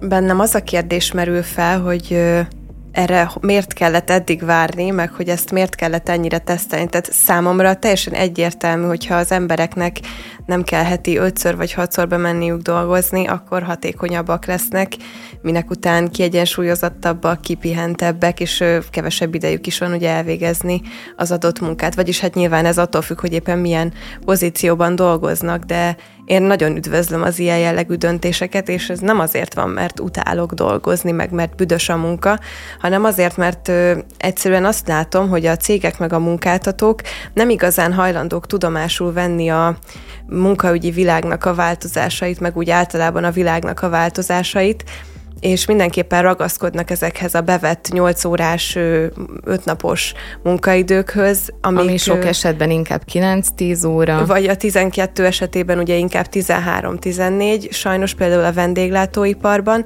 és én pont, hogy azt látom, hogy amúgy a munkáltatóknak is sokkal jobb lenne, mert hatékonyabban dolgoznának a munkavállalóik, és a munkavállalóknak szintén jobb lenne, hiszen több volna a szabadidejük. Ez nehéz kérdés. Én is abszolút minden támogatok, ami, ami a munkaidő csökkentésével jár. És Mert nem te az, se szeretsz dolgozni, Pontosan Bianca. büdös a munka. Nyilvánvalóan. Senki nem szeret dolgozni, de hagyjuk már ezt. Tehát, hogy ne, az emberek nem szeretnek. Az emberek azért dolgoznak, hogy megéljenek. És Ez mi, nincs mi, így, De, szerintem. de szerintem az esetek 90%-ában így van, hogyha meg valaki tényleg olyan szerencsés, hogy a hobbiát tudja munkaként csinálni, az a, az a ritka kivétel, ott, ott abban az esetben meg tök érdektelen, hogy, hogy mennyi az előírt munkaidő, mert, mert, mert az ember úgy van a hobbiával, hogy, hogy azt, azt, azt csinálja, amikor nem dolgozik. Tehát, jó, de azért, hogyha szereted is csinálni a munkádat, szerintem akkor is azért meg tudsz tőle csömörleni. Tehát én akármennyire is szeretek akármit csinálni, ha ezt 40 évig, heti 5 napi 8-10 órában kell csinálnom, azt valószínűleg már nem fogom olyan lelkesen csinálni, csinálni, mint a legelején. Pláne a kötelező jellege miatt. Tehát ez... Igen. Igen, de a munka az ilyen, hogy kötelező jellege van, hogy határidők vannak, tehát hogy, és, és ezeket nem szereti az ember, mert, mert nyilván ezek terhek, stresszet jelent, beszorítja. Én, én én nyilván azt mondom, hogy persze legyen minél kevesebb a munkaidő, stb., de azt látni kell, hogy igazából ez az egész szituáció azért van, mert, mert a, a mai 20-as, 30-as generációban van egy nagyon-nagyon kemény befeszülés, ami egyébként még az én generációmra nem volt jellemző a munkaadókkal szemben. És, Szerintem és kikéri... nagyon helyesen egyébként. Igen, igen, igen, szerintem sokszor helyesen, sokszor meg szerintem a szokásos ilyen túlérzékenységgel, meg, meg, meg irreális követelésekkel, meg irreális szemlélettel, tehát hogy, hogy attól, tehát azt ne várja senki például szerintem, hogy nyilván van hat, hatékonyság növekedés, hogyha te nem heti öt napot dolgozol, hanem heti hármat. De az a helyzet, hogy az a hatékonyság növekedés, amennyit így el lehet érni, az nem fogja kiváltani azt a két napot, mert egyébként, ha kiváltaná, akkor a cégnek magának az lenne piaci alapon is az érdeke, hogy, hogy akkor hogy inkább csak gyere be három napon keresztül, de csináljál nekem több profitot. De ő azért ragaszkodik az öt naphoz, mert úgy, ad, úgy több a profit, de viszont ha nem tudja megtartani a munkavállalóit az öt nappal, akkor meg nyilván engedni fog, és ahogy régen hat nap volt egy munkahét, úgy lesz majd öt, meg négy, meg három, hogyha egyébként az egyéb gazdasági körülmények ezt engedik. Ugye a floridai étterem esetében beszéltünk három napról, és azért azért a, a vendéglátásról szerintem annyit tudni kell talán, hogy ott a három nap az általában nem 8 óra, és hogyha a három napot számolod már csak 12 órával, akkor a 40 óra helyett 36 órát kapsz. Tehát nincsen, szerintem nem beszélünk szignifikáns különbségekről, hogyha a napok számát csökkentjük. Adott esetben a négy napos munkahét úgy is működhet, hogy mondjuk minden napra elosztasz egy órát, és úgy már, úgy már nem sokkal kevesebb jön ki a végén. A probléma az, amit szerintem a Helga is elmondott, hogy heti öt alkalommal elmenni a munkahelyedre, ugye a munka nem csak abból áll, hogy dolgozol, hanem ö, ö, oda kell menned, ö, helyt kell állni, utána hazamész, és utána ez, ez a baja a 40 órás munkahéttel szerintem, hogy ez nem merül ki ennyiben, hogy 40 órát dolgozol, hanem alapvetően már csak abban, hogy munkahelyed legyen, abba többet teszel, mint 40 óra, és akkor még nem beszéltünk azokról a, az elvégzendő feladatokról, amik még várnak rád. Tehát szerintem a 40 órás munkahetet azt nem úgy kell értelmezni, hogy valaki 40 órát dolgozik, hanem az adott esetben inkább 60 órát dolgozik egy, egy héten. Főleg, hogy tehát nekem nagyon sok problémám van a jelenleg úgy általános munkavállalási, vagy hogy is mondjam, a, a munkahelyekkel úgy általában, mert nekem ö, egyrészt a vendéglátással az a problémám, hogy ugye ott azt hazudják, hogy hú, de mennyire jó a fizetés, hogy itt ennyit meg annyit meg lehet keresni, és akkor kiderül, hogy hát igen, úgy tudsz annyit megkeresni, hogy kidolgozod a beledet is. Állsz egész nap, meg főzöl, meg takarítasz, meg pultozol, meg akármit csinálsz, és mindezt csinálod 12 órákba hivatalosan, ugye inkább 13-14-ben, mert azért ők sokkal többet ben vannak. És ez nem csak és kizárólag a vendéglátásra igaz, ugyanúgy nagyon sok értelmiségi munkánál is igaz, hogy lehet, hogy nagyon jól néz ki az a fizetés, de az nem feltétlenül a heti 40 órának szól, hanem inkább az 50-60-nak. Másrésztről meg ott van szerintem a, ezeknek az ilyen ö, aktatologatós irodai munkáknak a nagy része. Ugye azért az irodai dolgozók nem mindenki dolgozik úgy, ahogyan említetted Bianca az előbb, hogy nagyon sokat. Nyilván vannak ilyenek, akik tényleg azért, tehát bemennek reggel 8-ra és este 7-kor jönnek ki, nyilván vannak ilyenek, de az eltagadhatatlan, hogy az irodai munkáknak szerintem nagyon nagy része olyan, hogy úgy ülsz bent 8 órát, hogy elkéstél 15 percet, akkor kiszaladsz még a benzinkútra, veszel egy croissant, amúgy plegykálkodsz a munkatársaiddal háromszor 20 percet, cigizgetsz még háromszor 20 percet, és érdekes módon így is el van végezve a munka, de a főnöknek muszáj látni, hogy te bemész, és ott vagy, és látja, és kontrollálhat téged, és igenis ott vagy délután négyig, vagy ötig, vagy hatig, és mert ő, mert ő akkor érzi úgy, hogy jól elköltötte munkáltatóként a pénzét, hogyha látja, hogy csattogtathatja az ostort, hogy na, láttam ám, láttam ám az előbb a szemem sarkából, hogy beszélgettél a Sárikával, de amikor bejöttem az irodába, akkor úgy csináltál, mintha dolgoznál, és nekem ez elég. Na szerintem ez nagyon gáz, és pontosan ezért lenne egy csomó munkahelyen elég a hat óra, vagy a heti négy nap, vagy akár a heti négy nap hat óra, mert nincs annyi meló. Nem beszélve arról, hogy a, ezt a nyolc órát, ezt nem arra találták ki, hogy irodában délután, vagy délelőtt 8-tól 9-től délután 5-ig bent legyél, hanem a 3x8 órás váltott műszakra, hogy ne álljon le a termelés egy gyárban. Tehát ez, ezt így adaptálni az irodai munkákra szerintem teljesen irreális, meg értelmetlen. Hát, jó, én például magát ezt a, hogy hány napos a munkahét, ezt ilyen kicsit ilyen bullshitnek gondolom, és, és nyilvánvalóan a, a munkaadóknak az ügyeskedése, meg marketingjének a része, mert például pont az, amit elmondtál, az a floridai étterem, hogy a három napos munkahéttel az van, hogy, hogy egy hogy olyan brutális... a három napon. Olyan brutális nyomást rádraknak az az egy napon, amikor dolgozol, hogy utána a következő napon szerintem szédeleksz, és, és próbálod egyáltalán így felszívni magadat a 12-13 órányi, hogy, mondjam, brutális terhelés után. Sokkal tisztább beszéd lenne, hogyha nem munkanapokról, hanem munkaórákról beszélnénk, de, de, de akkor meg kiderülne az, hogy, hogy egész egyszerűen emögött az álmodozás mögött, ami van, hogy most hogy, hogy meg lehetne majd kevesebb munkával csinálni, meg, meg, meg hogy csak hat órát vagy négy órát menjünk be, és az alatt elvégezni a, a, a feladatot. Egész egyszerűen olyan értelemben nincs, nincs egy, egyrészt gazdasági realitás, mert szerintem van egy csomó olyan munka, mint például mondjuk egy ápolónőnek a munkája, ahol nincsenek üres járatok. Ahol, Na jó, ahol de egész akkor egyszerű... miért nem lehet két embert alkalmazni, két hatórás mert, embert mert, egy tizenkettős mert helyet? Nincs, mert nincsen ember. Ne, nem, nem csinálják emberek. Tehát, hogy az van, hogy írt, tehát, hogy, de pont hogy miközben, nem miközben csinálják, kevesebbet akarnak. Hát ez az, hogy nem lehet, hogy pont ez okozat? Ne, nem, nem. Arról van szó, hogy egész egyszerűen ö, ö, sokkal több munka van, különösen ilyen fizikai munka, mint amennyien fizikai munkát akarnak csinálni.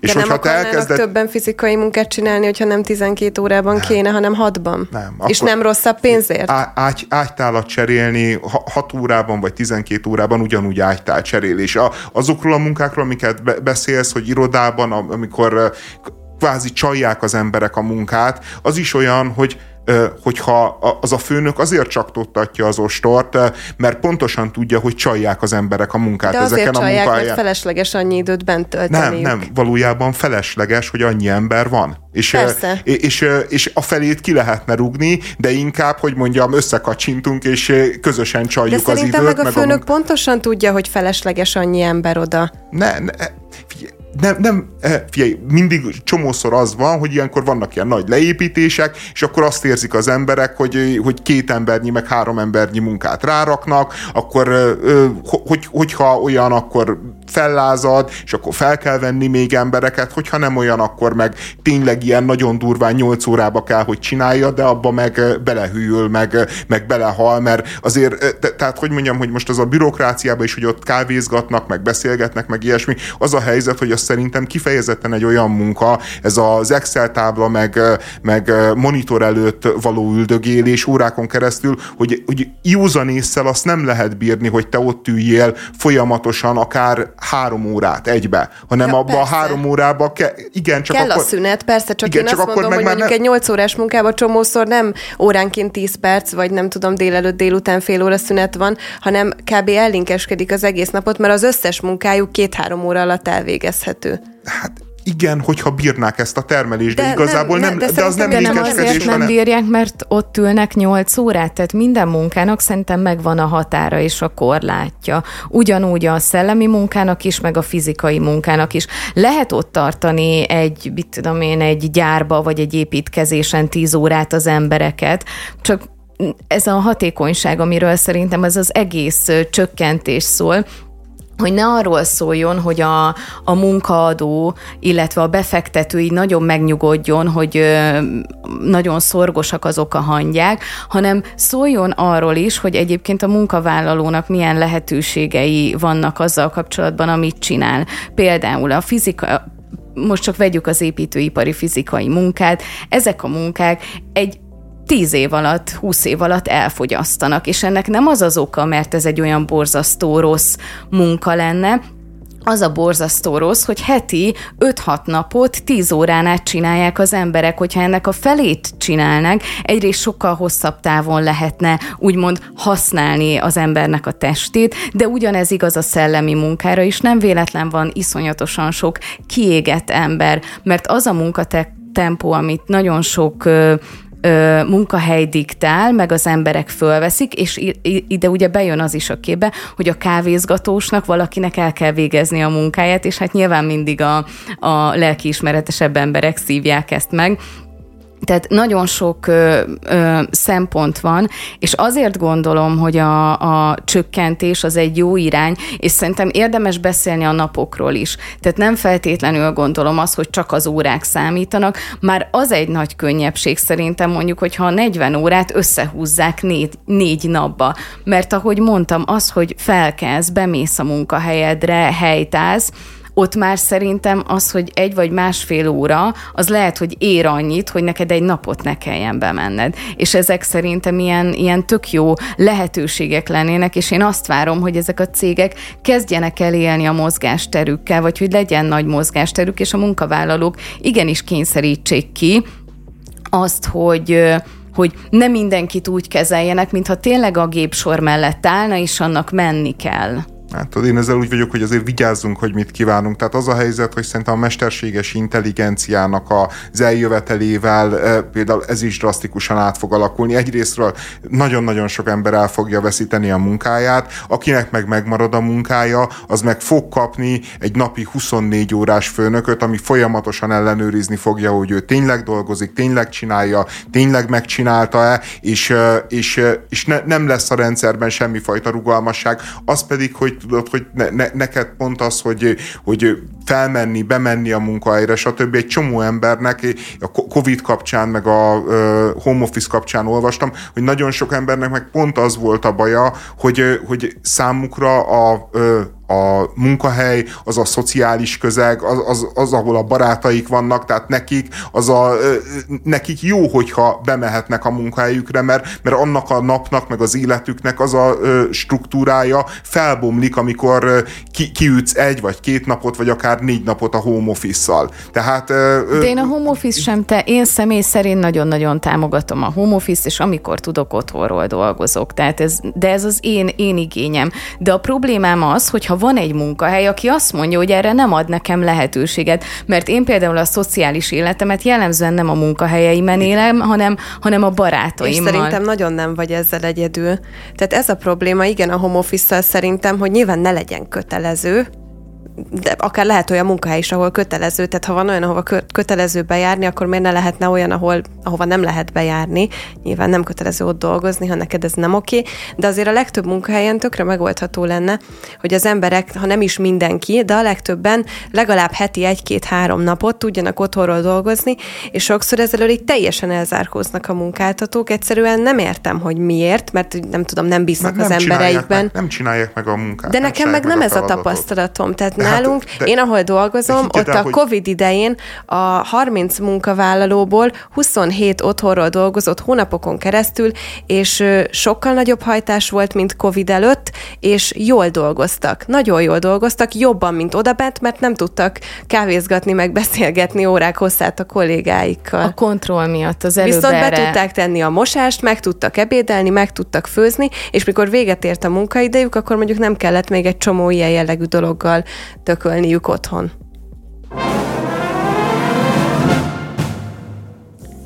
Azaria beszólt a mi hazánknak, Torockai idézőjelesen visszaszólt neki, Krúbi pedig új nagylemezzel jelentkezett. Ezek kapcsán beszélgetünk a magyar popzenéről. Ez az Azaria Torockai oda-vissza szólogatás, ez nekem nagyon vicces volt, mert így nagyon távol van a két figura fejemben egymástól. Ugye az történt, hogy Azaria kirakott egy Instagram sztorit, amivel lefotózott egy balettütőben pózoló férfiről egy plakátot, amit ő a Párizsi metróban látott, és megköszönte a mi hazánknak, hogy ilyet, ilyet itthon Magyarországon nem láthat, gondolom reagálva a Nemzeti Múzeumos WordPress fotókiállításos történetre. Hát most igazából Azaria nem megy, nem tudom, hogy milyen kritikát fogalmazott meg, hanem csak így oda vetette, hogy hú, mennyire tele csinálta a nadrágját, hogy ezt meglátta, és jaj, de köszöni a mi hazánknak, hogy itthon ilyen nem fordulhat elő, ilyen kis cinikus bejegyzés, ami oké, okay, szerintem rendben van, nyilván nem egy komoly kritika, de végül is így oda tette magát valamelyik polcra, úgymond így ennek ellenében, ami szerintem rendben van, de ahogy Torockai reagált, az engem kifejezetten felidegesített, mert ő nem visszaszólt, vagy érvelni próbált az Ariának, hogy de miért, miért van igaza, hanem így elsírta a bánatát, hogy hát ő nem, nem tud az Instagramon válaszolni, mert ő neki, mert ő neki törölték az Instagramját, nem engedték ott fasista, fasisztázkodni az Instagramon, úgyhogy most ő a TikTokon tud csak válaszolni de hát természetesen mielőtt még bármit is mondana, nagyon gratulál az Ariának, mert nem lehet az Ariáról úgy megszólalni, hogy előtte ne ismerjük el a nagyon komoly sikereit, amit én nem annyira értek, hogy miért nem lehet úgy beszélni róla, hogy előtte nem gratulálunk. Nagyon, na mindegy, és akkor végül nem visszaszólt, vagy elmondta, hogy hát miért nincs igaza, hanem inkább így hozzádörgölőzött az Azariához, hogy biztos így elgondolkodott, hogy hú, hát ugye arra flexelgetünk, hogy a mi hazánk a legnépszerűbb párt a fiatalok körében, és akkor most egy hírben fognak említeni Azariával, hú, hát akkor most nem szabad nagyon beszólni, akkor inkább inkább egy kicsit ilyen baráti nyitás volt szerintem, amit a Torockai az Azariával szemben ő, csinált, és szerintem ez nagyon gáz.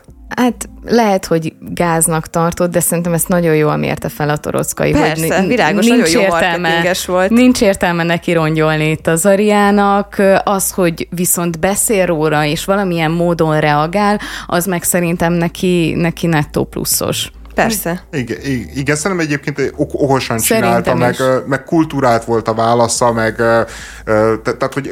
Persze, mert nem mondhatott rosszat, tehát hogyha ez most nem Azaria lett volna, hanem valaki olyan, aki annyira nagyon...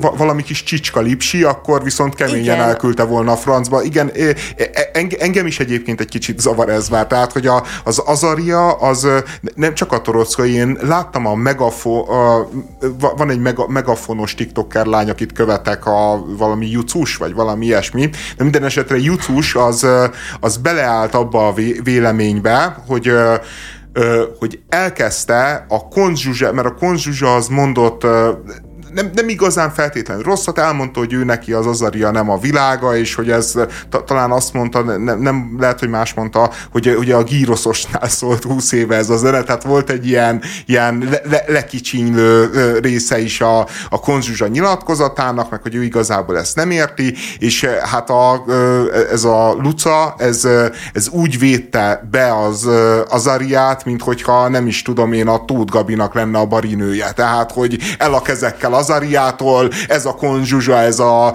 Lipsi démon, aki egyébként az előző rendszerben a támogatott kategória volt, miközben igazából a türk kategória volt, és egyébként is micsoda egy pokolfajzat nőszemély bántja azt az embert, aki háromszor megtöltötte a csodálatos puskást, amit a nemzetvezető épített nekünk. Tehát, hogy így kezdenek úgy viselkedni egyébként az, a fideszes világba, mint hogyha az Azaria az a, az a fideszes kultúrpolitikának lenne a terméke, amikre ők kifejezetten büszkék, hogy na itt a nemzeti kultúra, na most lehet krákogni lipsik.